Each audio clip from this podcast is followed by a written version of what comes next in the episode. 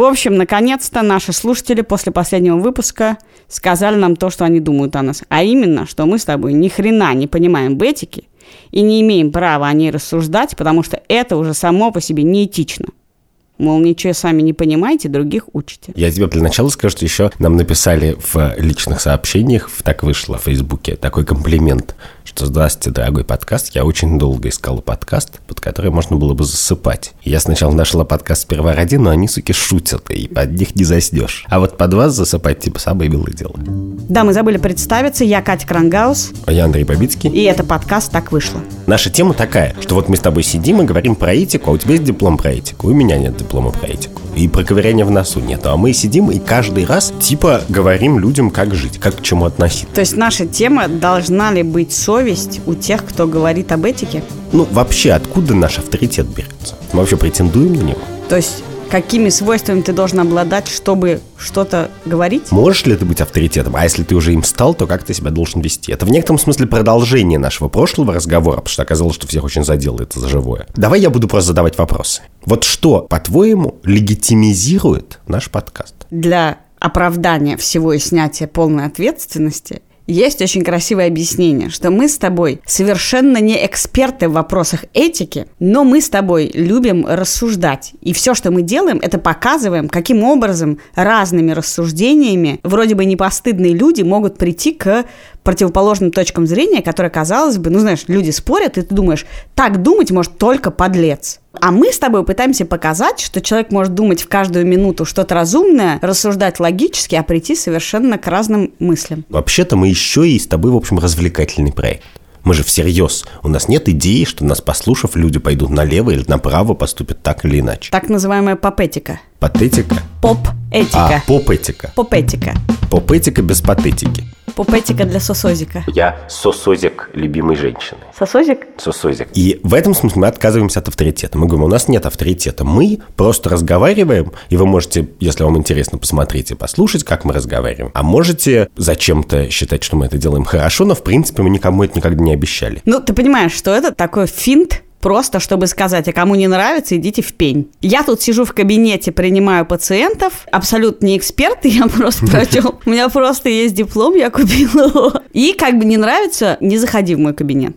Ладно, у нас нет авторитета с тобой, мы договорились. У нас, может быть, есть авторитет, что мы хорошо разговаривать умеем. Почему у нас нет авторитета? Потому что у нас нет экспертизы, потому что мы ничего про это специально не знаем. У нас нет ни степени никакой в области этики, ни специально... Ну, как бы я не монахиня, чтобы говорить, я все знаю про нравственный образ жизни, потому что я его практикую с трех лет. У нас нет экспертизы, поэтому неоткуда взяться авторитету, а тот, кто считает, что мы делаем вид, что мы авторитеты, сам дурак, потому что мы такого никогда не говорили. Ну, с одной стороны, это одна линия защиты, а вторая линия защиты такая, что, в принципе, идеи, в частности, этические идеи, и в этом смысле этика академическая даже не отличается от физики академической. Это область, которая построена не на авторитете, а на хороших аргументах. Физика на математике, этика на хороших аргументах и ярких примерах. И наш тезис, он такой, как бы, что вы не должны, даже если мы плохие люди, пьющие, материмся там, бросаем жен, детей, воруем деньги, идеи. Да, и даже у нас нет диплома корочки из Кембриджа, что мы профессиональные этики, но мы можем какие-то эти аргументы пересказать, и человек может их на себя примерить, и качество этих аргументов не пострадает от того, что мы кое-какие люди. Понимаешь, с одной стороны, кажется, что мы имеем дело с очень безобидной вещью. Ну, эти мы же никого не лечим, ничего, просто сидим и трещим. Но мне вспоминается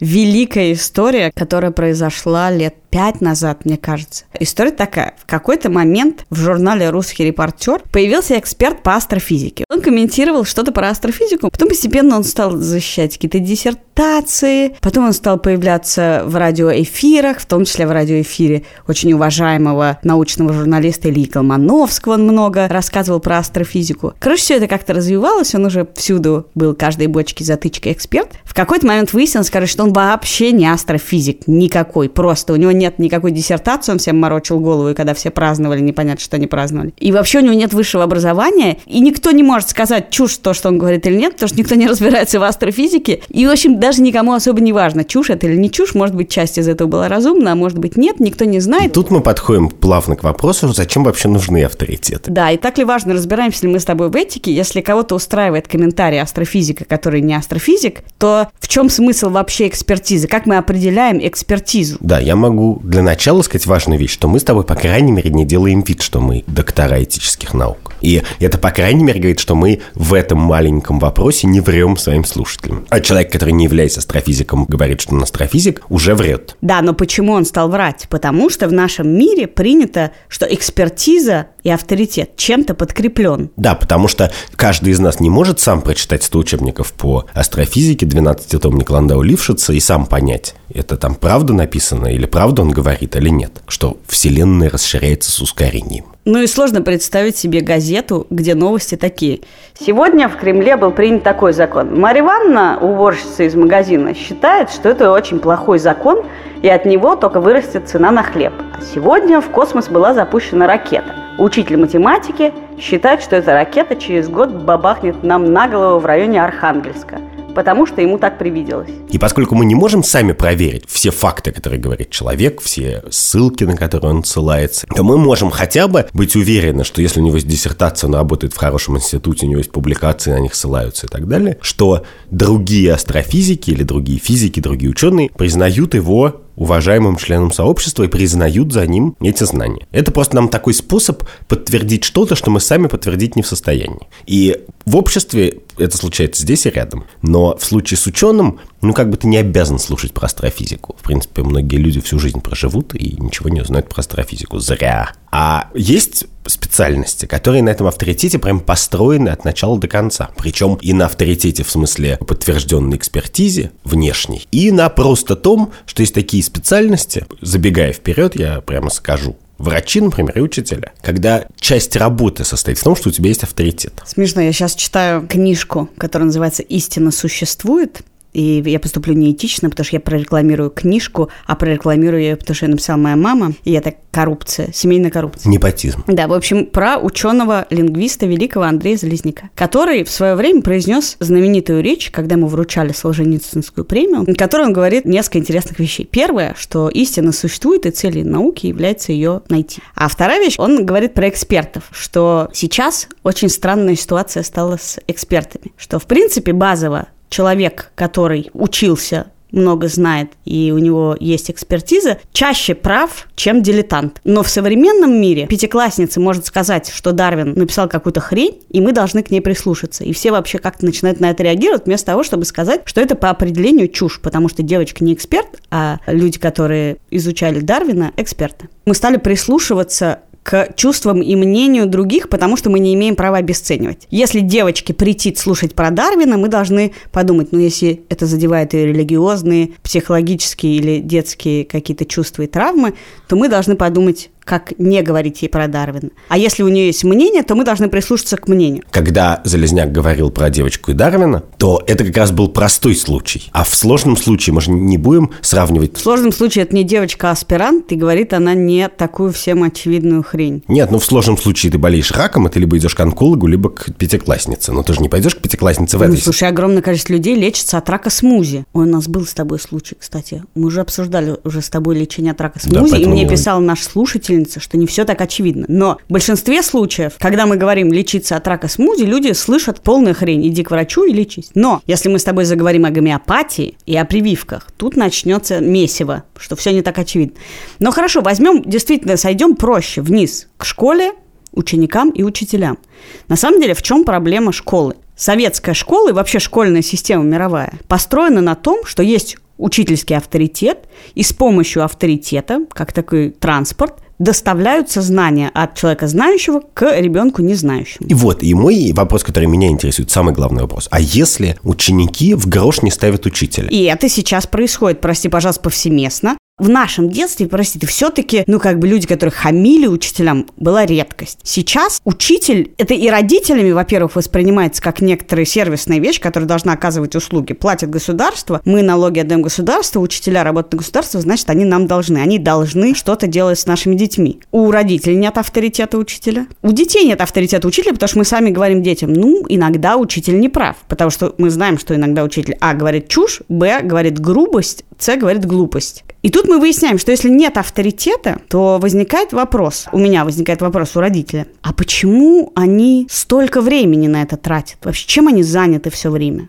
Ну, подожди, во-первых, у тебя как у родителя, а у тебя есть авторитет? Прости, я сразу влезу. Это тоже происходит. У родителей тоже. Тебя тоже хамят? Ну, потому что бывает. Я спрашиваю это, потому что вопрос этот появился у меня в голове не случайно, а потому что наша слушательница написала, а вот я могу, например, она учитель в школе, сказать своему ученику, что у тебя мама куку, если мама рассказывает какие-то странные вещи ребенку? Ну, смотри, мне кажется, что я не могу сказать такое про учителя, а учитель про меня, даже не из этических соображений, а из некоторых, ну, простых логических соображений. Если я скажу, что учительница куку, мой ребенок на следующий день спросит меня, ну, можно это, не буду туда ходить? И у меня должен быть ответ. Да, я обеспечу тебе домашнее образование, или да, садись, вот тебе сайт Курсера, учись там, не знаю, в эм ай ти. Понимаете? А если учительница скажет? Если учительница говорит, что мама куку, то тогда ребенок придет и скажет, а еще мама говорит, что надо чистить зубы, а еще мама мне говорила, что нельзя хамить старшим, и если она куку, то пошла ты в жопу, старая карга, Марья Ивановна. Да, но в обычной жизни каждый ребенок, мне кажется, тоже понимает классу к четвертому довольно хорошо. Маму и школу не выбирают. Вот у тебя по месту прописки какая-то школа или поприличнее на районе, вот у тебя мама, маму ты совсем не выбираешь, школу ты почти не выбираешь, ну, потому что ты большой гемор, тебя переводить в другую школу. Понятно, что это немножко абсурдистская ситуация, потому что в целом ребенок, наверное, все-таки своих родителей ценит и уважает больше, чем своих учителей, но вот две инстанции, которых он не выбирал, должен уважать, и у которых есть авторитет, и этот авторитет отчасти делает их работу возможной. Невозможно же быть родителем, если ты каждый раз, когда ребенок говорит, я не хочу чистить зубы, начинаешь апеллировать к логическим аргументам. Так в том-то и беда же, что на самом деле с тех пор, как мы задумались о чувствах детей, мы сами сдали все позиции по авторитету. Когда мы решили, что не говоришь им «я сказала, зубы почистил и лег», ты говоришь им «давай убьем крёстных монстров». Он говорит «не хочу». Ты говоришь «ну как же, смотри». И когда ты стал вот это на все заигрывать и не стал говорить «ешь кашу, а то тебе за шиворот засуну ее», а стал говорить «ведь в каше столько полезных элементов, чтобы ты не стал злым, как папа бывает, когда он мало ест, поешь кашу, и тогда у тебя будут силы. Не ешь сладкое натощак, ведь это запускает инсулиновый круг». Вот с тех пор, как ты решил, что ты должен ребенку что-то объяснять, ты сдал большую часть своего авторитета. Конечно, поэтому я его не сдаю. Ну, таким но... образом, я его сдаю всякими другими способами, о которых я не но буду я рассказывать тебе... в подкасте, но я говорю всегда, что чистка зубов не обсуждается. Ну, хорошо, но я уже не могу позволить себе произнести «нет, потому что я так сказала». Он говорит, а почему нет? И мне приходится говорить, потому что... И вот это начинается. А если у тебя недостаточно объяснений, а на самом деле огромное количество воспитательных «нет, нельзя» и что-то, тебе сложно объяснить. Ну, потому что я, например, не могу объяснить. Два пальца в розетку еще могу объяснить, а какие-то более сложные явления например, не могу объяснить. Например, три пальца или два пальца в розетку, но ты стоишь на резиновом коврике. Это сложная ситуация. Теперь про учителей. Именно что. Раньше ты не выбирал школу. И вообще самое страшное было, что родители вызовут, тебя выгонят, и вообще это как бы адовый ад. Теперь мне кажется, что это чуть-чуть меняется. Что, во-первых, мы, конечно, дети могут выбирать школу, переходить из школы в школу, все меняют по пять школ за жизнь, и это уже не про неблагополучные или гарнизоны, которые ты меняешь, а про то, что родители ищут лучше, и если тебя будут там обижать, то тебя родители защищают и переводят в другую школу. Более того, я, например, стала бороться с учительским авторитетом, я не могу с ним бороться напрямую, у меня есть свои проблемы, я не могу, я считаю, что учителя очень часто неправы, но даже не неправы, а просто не отвечают современной реальности, они не понимают, что происходит в мире, и не понимают, как адаптировать вот эту потерю авторитета и того, что они больше не паровоз, который сверху вниз спускает знания, потому что Google их спустит гораздо быстрее. И что они как бы не адаптируются к тому, что дети по-другому теперь на них смотрят. Поэтому, например, я не могу сказать учителю, хватит мучить моего ребенка прописями. мелкую моторику он разрабатывает лего, а вы прописями просто всех достали уже. Поэтому я делаю по-другому. Я использую этот страх, например, учителей перед особенными детьми. Теперь ведь есть такой страх, что ты как бы скажешь: «Мальчик, ты что, тупой?» А у него диагноз. Поэтому я, например, когда пришла в первый класс... Наш подкаст сейчас закроют после этой фразы. Так да? бывает, так бывает. Поэтому я, например, когда пришла в первый класс, сказала, и это было отчасти правда, что у моего мальчика мышечное отставание в развитии, и что он не может писать прописи. Я использовала авторитет на авторитет. Сейчас как бы есть авторитет у особенностей разных развитий. Ты скажешь, что у меня особенность восприятия, со мной нельзя шутить. У меня сразу обесценивается все. И как бы тебе придется с этим иметь дело, потому что сейчас эта область авторитетнее, чем... Удивительно, чем... ты используешь слово «авторитет» как буквальный синоним. Сила, власть. И, эту, да, эту тему мы не обсуждаем. На самом деле, то, о чем говорил Зализняк, это про то, что над экспертизой возвысилась новая чувствительность. И как бы власть у нее забрала. Да. Раньше вот. власть Но была у авторитетов, вот теперь власть... это, мне кажется, очень крутое наблюдение, потому что мне-то как раз кажется, что ученые старой школы не ощущали, что знание есть власть, и экспертиза есть власть. А мы просто это сейчас очень ощущаем. Мы понимаем, что экспертиза – это власть. Когда мы идем к врачу, то мы очень чувствуем, что у врача помимо знаний, помимо того, что его легально и понятным образом привело в эту больницу, есть над нами власть, и это нас начинает волновать. А теперь про врачей. В последнее время довольно много судебных дел к врачам. Про них писали большие материалы. Есть очень хороший материал Нины Назаровой в би би си про обвинение в умышленном убийстве младенца недоношенного, которого не выходили. И вот одна из историй. Кировскому гематологу предъявлен иск по... ненадлежащему врачебному уходу. Да. Пожилой человек с хроническим лимфолейкозом попадает к нему, он назначает ему протокол лечения химиотерапии, дальше там его возят в Израиль, он возвращается, еще лечится, уезжает в Израиль, умирает там. Через некоторое время дочери пациента подают в суд на гематолога за то, что он ненадлежащим образом лечил, и это лечение привело к смерти по неосторожности. Гематолог говорит, вы как бы...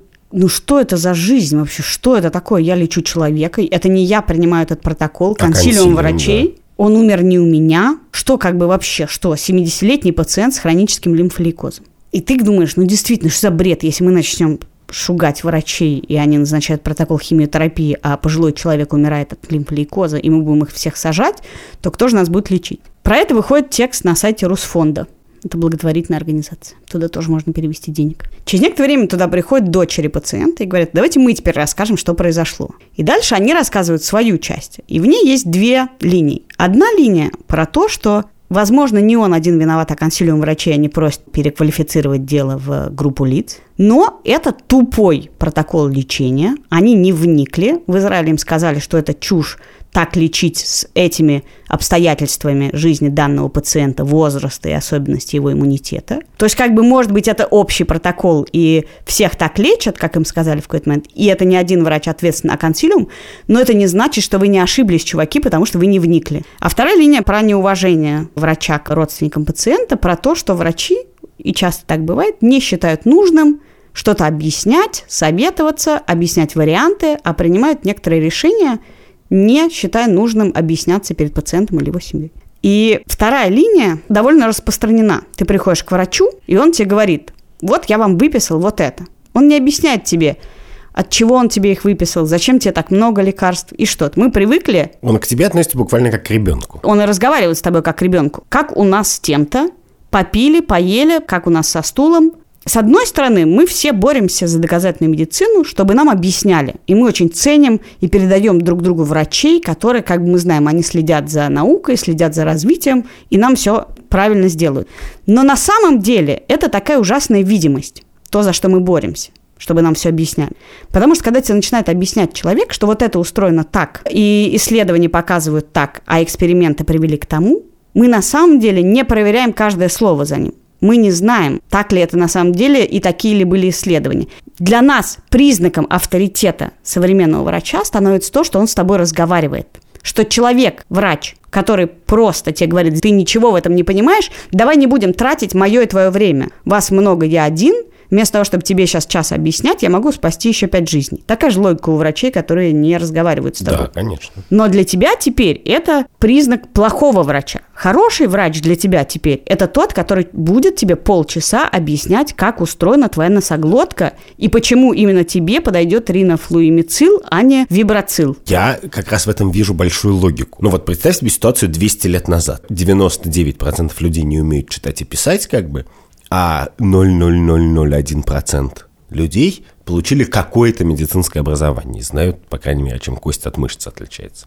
И в этой ситуации логичная стартовая позиция состоит в том, что ты, вот, ты потратил свои двадцать лет, выучил древнегреческую анатомию и миллион бессмысленных слов на разных языках, что ты не будешь разговаривать подробно с человеком, который, возможно, не умеет читать и писать, а просто быстро его вылечишь и пойдешь лечить следующего. И это в некотором смысле принимали обе стороны, но отчасти принимали. Ну, еще и потому, что человек, который не умеет читать и писать, ему сложно спорить. А сейчас ситуация немножко другая. Сейчас вроде бы помимо врачей есть еще миллион людей, которые точно умеют читать и писать, умеют читать и писать по-английски. Я не знаю, если им надо, ищут свои диагнозы, с одной стороны. С другой стороны, вот в этой кировской истории дочка умершего пациента, который написал заявление в СК, она сама врач. Она говорит, он мне объясняет, я сама врач, и я его не понимаю. И, казалось бы, он все равно как бы специалист, а ты не специалист. Ну, в этой конкретной области. Но тут есть очень важное различие между пациентом и врачом, которое стоит в том, что пациент гораздо больше ценит свою жизнь, чем врач. Даже очень хороший врач, даже лучший, самый гениальный врач, для него пациент. Это всего лишь один из многих пациентов, которых надо спасать. А для пациента пациент – это самый большой смысл жизни на Земле.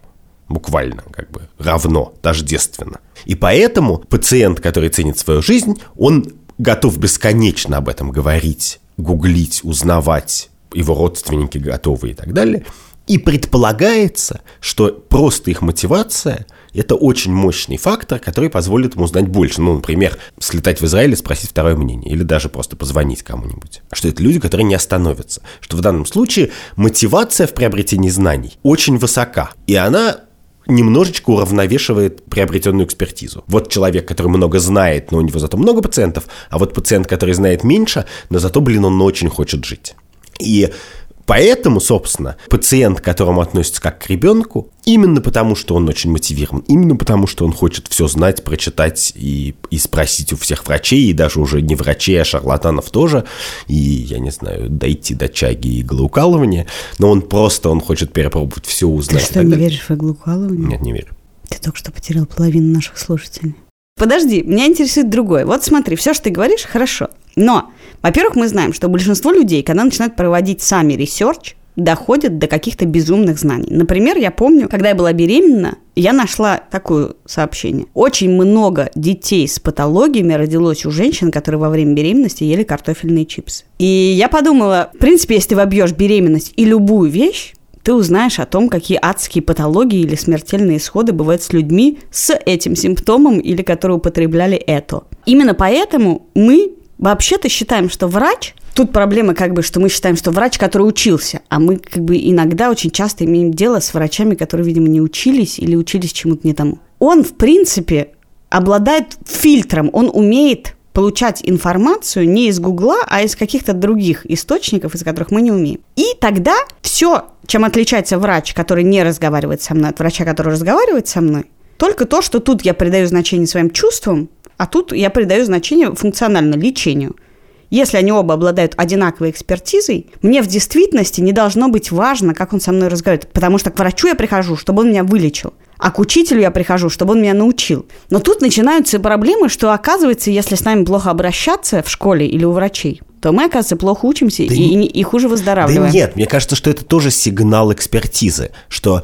Если врач просто говорит, я вам выписал рецептик, пойдите, то ты склонен думать... Что он не подумал сам. Что он не влез в твой случай. Ну, что он посмотрел на два каких-то симптома, выписал это и дал. А если он с тобой говорит, да подробно, и говорит, вот вы можете выбрать так, а можете так, у вас тут такое осложнение, такое, такая штучка в эпикризе, вот тут у вас такое было сорок лет назад, то это свидетельство о двух вещах. Во-первых, что он влез в лично твою историю, Он знает особенности твоей биографии и твоих медицинских проблем. А во-вторых, что он способен еще и объяснять. А как быть с статистическо-временным пространством? Итак, он тебе объяснит, вникнет в твой случай, это займет у него по минимуму, предположим, час. И он тебе выпишет капли от насморка, которые идеально подходят к твоему строению носа или особенностям твоих сосудов, а еще и возьмет анализ крови, чтобы что-нибудь проверить, нет ли у тебя аллергии случайно на какой-нибудь из компонентов. Но статистически тебе подойдет эта морская водичка, как всем подходит. Ну, статистически, не знаю, девяносто процентов подходит, десять процентов от нее не, не высмаркивается ничего. Он за этот час может десяти людям выписать одни и те же капли, потому что, скорее всего, люди, которые приходят к отоларингологу, приходят с насморком, отитом, и выписывают одни и те же капли.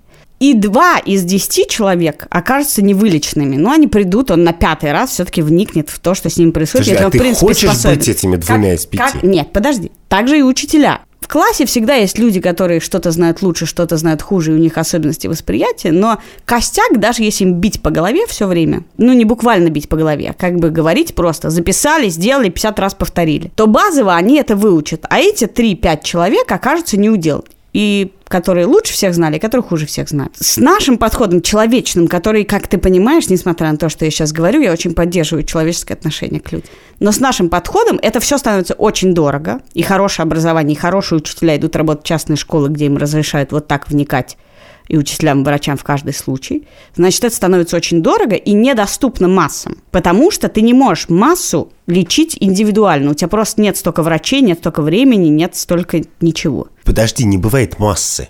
Любой пациент, который приходит в поликлинику, он не говорит «я масса». Я масса, мне это я пришел в Макдональдс. Ну, то есть, может быть, жизнь в России его научила, что, скорее всего, будет так. Но вообще-то для человека это неестественная позиция. Прийти и сказать, я статистический показатель. А мне интересен такой вопрос. Понятно, что мне кажется очевидным, что врач не мог бы работать, если бы я приходил к нему с презумпцией недоверия. Чтобы я приходил и говорил, докажи мне, на что ты способен, но я тебе не верю, я пойду тебя перепроверю, бум-бум-бум. И пришли мне, пожалуйста, все ссылки да. на научные издания. Да, поэтому я, как пациент, кажется, должен был бы уважать этот авторитет. Но дальше у меня второй вопрос. А врач, который уже обладает этим авторитетом, как он тебя должен вести, чтобы быть хорошим врачом? И вот мне кажется, что он должен себя вести так, как будто у него нет этого авторитета. То есть по-настоящему экспертная позиция состоит в том, что ты говоришь... Вообще-то я эксперт, но я настолько клевый эксперт, что я даже сейчас тебе готов объяснить и рассказать, что происходит с тобой. Во-первых, потому что это многократно доказано. Просто внимательное отношение к пациентам уже является важным медицинским фактором для выздоровления чего угодно. А во-вторых, потому что в этой системе доверие может создавать только... тот, кто обладает знаниями. Да, но понимаешь, ты понимаешь, точно что... так же, как у родителя и ребенка. Доверие создавать может только родитель. Ребенок может доверять. Ну, по крайней мере, маленький ребенок. А создавать доверие, то есть создавать ситуацию, когда то, что сказано, выполняется, когда... Понимаешь, когда Андрюх, проблема в том, что вызывает доверие. Вот я, например, хожу в жизни к двум врачам. Раз в год я хожу к гинекологу и стоматологу. И стоматолог ничего мне не объясняет, потому что ты не можешь у него ничего спросить, потому что у тебя в основном открыт рот, и ты смотришь на него. А гинеколог вызывает у меня доверие, потому что она более-менее на все говорит. Все в порядке, и вам ничего не надо. Вот это вызывает у меня доверие. Но есть люди, которых это отвратит от любого врача. Если ты приходишь к врачу, и он тебе говорит, слушайте, ну у вас насморк, он как бы пройдет через неделю, идите домой. Я не знаю врача, к которому ты придешь, и он тебе скажет, да ничего ему не капайте, господи, ну пройдет через неделю, зачем вам капать? Любой врач, к которому ты пришел, тебе что-нибудь выпишет. И когда я, помню, в Риге пришла к врачу, он такой, ну, попейте, как бы, вот эти капельки, они гомеопатические. И я говорю, слушайте, ну это же гомеопатия, как бы. Она говорит, да? Вы не верите? Знаете, я тоже. Ну, просто людям как бы нравится, когда выписывают. Ну, подожди, ты все время, мы с тобой говоря, обсуждаем вроде бы, казалось бы, что наш подкаст, тебя... он должен был обсуждать какие-то лучшие примеры того, как должны... Почему есть люди, у а которых ты... не вызывает доверия врач, который говорит, что все в порядке, потому что они-то знают, что именно, что-то не в порядке, именно, и все можно улучшить. Именно поэтому врач, который говорит, что все в порядке, может это произнести тоже так, чтобы ты ему доверял. Он может сказать, что вот столько-то людей в год болеют, что вот мы это исследовали так и сяк, есть такие статьи такие, что вот в, в Китае этим людям давали вот такое лекарство, а в Японии такое, и это не ускорило выздоровление, и что, в принципе, есть исследования, которые показывают, что немножко будет меньше краснеть веки, если, значит, есть активированный уголь. Не воспринимайте это, пожалуйста, как медицинский совет. И самое важное, что вы можете сделать, это не заражать других людей, взять больничный на два дня и сидеть дома и не кашлять на них. И когда ты слушаешь историю, которая выглядит как история, рассказанная экспертом, который знает информацию, который эту информацию умеет оперировать и тебе ее излагать, то это создает доверие, это принципиальным образом создает другую ситуацию, чем если человек говорит «слишком долго объяснять, ложись под нож» или «слишком долго объяснять, иди домой, лежи». Мы просто усложняем понятие авторитета, на самом деле. Не содержательно усложняем, а добавляем все время каких-то штук, которыми он должен обладать. Мы же, на самом деле, уже сказали, что если ты хочешь быть авторитетом в медицине, ты вообще-то должен придерживаться каких-то гражданских позиций, политических взглядов, ты должен не обесценивать. Мы огромное количество вещей накачиваем в то, что раньше обладало одной функцией. Ты должен хорошо мочь преподать детям математику. Вот ты не просто хорошо знаешь математику, а умеешь их научить. Возможно, ты в футбол играть не умеешь, ну, не знаю, плохой ты футболист, а тренер хороший. Теперь мы требуем от тренера, чтобы называть его хорошим, от тренера, учителя, ученого, кого угодно, врача, огромное количество вещей, чтобы он был порядочным человеком во многих смыслах, потому что он обладает властью, и мы не хотим, чтобы он, пользуясь этой властью, что-нибудь говорил, не знаю, какие-нибудь глупости про коммунизм, про болезни, про родителей, про гомосексуальность, про цвет волос. Потому что ты скажешь, какой нормальный учитель, который ведет математику в младших классах, может сказать: только девочки ходят с длинными волосами. Ты что, девочка, мальчик? Мы тогда скажем: ты плохой учитель, тебя нельзя подпускать детям. Дальше. Ты требуешь от людей, которые вообще-то должны обладать одним умением. Вот мы с тобой обладаем одним умением. Сидим и разговариваем. Вот если ты начнешь требовать каких-то огромных, не знаю, заслуг научных данных, что-то, мы перестанем разговаривать. Слава богу, мир ничего не потеряет. Дальше мы начнем требовать от всех всего, и мы потеряем просто, ну, в смысле, уже почти не осталось вот, хороших мне, врачей для нас. И мне поэтому важно, какие составляющие из этого твоего списка влияют на доверие и уважение к авторитету, а какие на самом деле нет. Потому что мне кажется довольно очевидным, что в этом наборе длинных списки вещей, которые ты ты перечисляешь через запятую, есть вещи, которые я готов простить и с ними не спорить и не влезать. И как-то их объяснять, например, своим детям, которые все девочки, какой-то бытовой сексизм, значит, окружающих их авторитетных людей, тем, что, ну, как бы, немножечко бывают динозавры, они, как бы, тоже полезны. Ну, например, от врача мы хотим критичности, да, критичного взгляда и умения вообще анализировать. Во-первых, понимать, считывать, с кем ты разговариваешь, то есть разбираться в кейсе, который к тебе попал. Это же тоже распространяется вообще-то на жизнь человека. Ты либо вникаешь в то, что тебе человек говорит, и с кем ты говоришь, или нет. С кем-то надо более подробно, объясняя, рисую картиночки. Кому-то просто сказать: вот вам лекарство.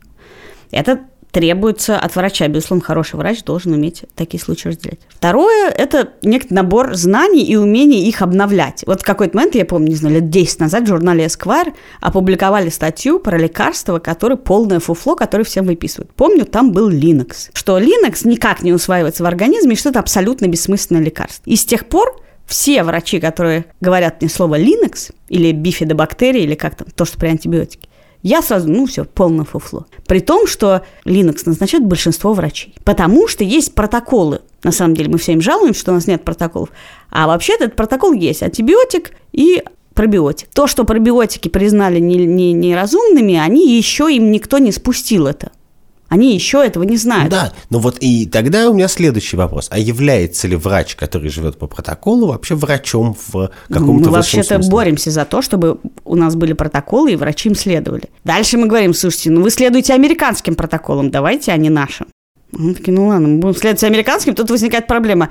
Какой смысл следовать американским, если у нас нет никаких лекарств? Нет, потому что мы сейчас запретили ввозить. Вот это мне ты говоришь немножечко как министр-реформатор теневого правительства России. Типа, вот ты нас, каждый выпуск нас... меня оскорбляешь. Каждый выпуск ты называешь меня какими-то ну, словами, которые мере... оскорбляют мои политические, этические воззрения. По меньшей мере, я делаю это по-разному. Представь себе хорошего врача. Что такое хороший врач? Вот как он себя ведет и как он должен себя вести. И, соответственно, что он может требовать от нас. Со мной я знаю. В смысле, есть люди типа меня, которые вот прочли, что Linux не действует, что врач должен разговаривать и что доказательная медицина. Поэтому у меня... успокаивает абсолютно магическим образом, когда врач действительно мне говорит: Вы знаете, вот в последнее время выяснилось, что витамин Д не действует, поэтому ничего, что у вас не достаточно, он как бы не усваивается. Или там...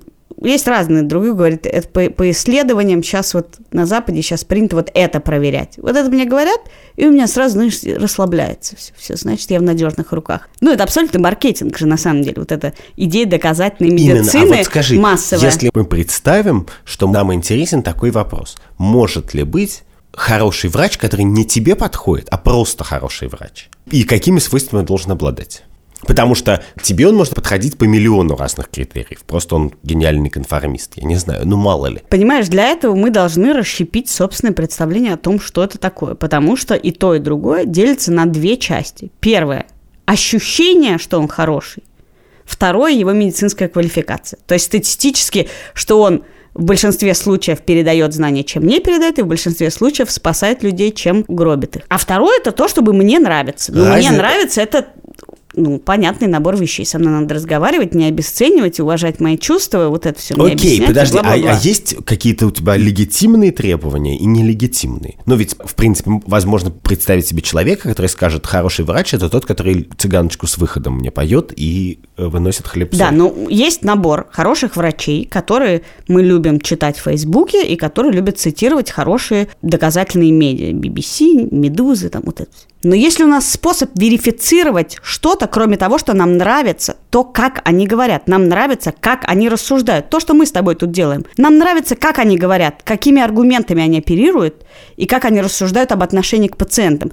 Но у нас нет ни одного способа верифицировать вот эту вторую часть, а именно медицинскую квалификацию. Есть врачи, прекрасные врачи, Артемий Охотин, Федор Катасонов, Анна Сонькина-Дорман, ряд медийных врачей, про которые мы знаем, что они очень классные ребята. Но я не, не обладаю никакой статистикой об их пациентах. Ничего. Для меня как бы удивительным остается такой вопрос, что если вызывать доверие у пациента или ученика – это сущностно важная часть учебной и врачебной профессии, то тогда способность говорить показывает, что человек выполняет хорошо, по крайней мере, одну свою сущностно важную функцию. Понятно, что врач состоит из многих вещей, которые он умеет, должен делать хорошо. Некоторые ты проверить не можешь, но некоторые можешь. И тогда можно с- рассудить, что если человек плохо с тобой разговаривает, а мы считаем, что это очень важное, корневое, ядерное свойство врача – хорошо коммуницировать свои медицинские познания, то, значит, в нашей невидимой зачетке у него есть, по крайней мере, одна двойка. А у врача, который говорит с тобой понятно, хорошо, уважительно и уважает твой выбор, в этом месте зачетки стоит пятерка. И ты не знаешь, что в остальной зачетке. Остальная зачетка от тебя закрыта. Как он сдал гематологию и уринотерапию. Но вот эту двоечку или пятерочку ты видишь. И, конечно, тогда это честный способ судить о том, стоит ли доверять этому врачу. Да, но ты понимаешь, насколько он... не целен. Насколько это знание успокаивает нас на очень поверхностном уровне, что он хорошо разговаривает с пациентами. Ну, как бы, на самом деле, это очень тоже специ- специфично. Ты должен выбирать по себе. Сейчас ты в таком состоянии, что тебе важнее, чтобы с тобой поговорили, или сейчас ты в таком состоянии, чтобы тебя все-таки, ну, как бы, дайте мне врача из топ-статистики, и пусть он вообще даже не... Я не могу его не видеть и не требовать от него никакого доброго отношения. Но интересно, что таким образом мы хотя бы сняли с ученых эту обязанность вообще-то хорошо коммуницировать с людьми, но на них оставили еще огромное количество идеологических обязательств, которые мы на них теперь наложили. Поэтому, конечно, мир наложил огромное количество обязательств на любого профессионала. Потому что если таксист тебе будет сидеть и говорить, да, это всех вас надо вообще... либералов, не знаю, в тюрягу засунуть, ты будешь жаловаться в Яндекс.Такси и говорить, почему ваш таксист вообще разговаривает? Ну... А таксист, он вести машину должен. Хочешь разговаривать, не хочешь, заткни уши и не смотри. Мы все больше и больше требуем от людей, бесконечно требуем, чтобы у них появлялись новые качества, чтобы он, не знаю, чтобы его дети не бесили. А почему его дети не должны бесить? Он тебе доставляет из точки А в точку Б. Но мы будем жаловаться на него, если его бесят дети. Потому что ты пошел работать таксистом, терпи. У тебя вот, оказывается, такое еще должно быть. Будь толерантным, не смей говорить, что за соседним, не знаю, рулем сидит неподходящий человек, как любит говорить. То есть ты правда не считаешь, что таксист, который не превращает в ад жизнь своих пассажиров, это лучший, хороший таксист, более добродетельный? Андрюш, конечно, я хочу, чтобы все люди на свете были дико профессиональны, дико вежливы имели прекрасные гуманистические воззрения, все могли доказать, все могли объяснить, все за собой убрали, помыли, легли спать, почистили зубы и не требуют, чтобы я с ними сидела и читала им на ночь. Но, к сожалению, это невозможно. Конечно, мы все поэтому... время увеличиваем ожидания. И на самом деле, мне кажется, что в случае с врачами вот есть очень появились классные клиники. Медси, Чайка, там еще какие-то современные модные клиники. Ты приходишь, и тебе приятно, там чистенько, на тебя не орут в регистратуре, ты не ждешь три часа, там, не знаю, компьютер, и еще у тебя личный кабинет на сайте. Но это действует на эту поверхностную часть, чтобы мне казалось, что это как в сериале «Скорая помощь».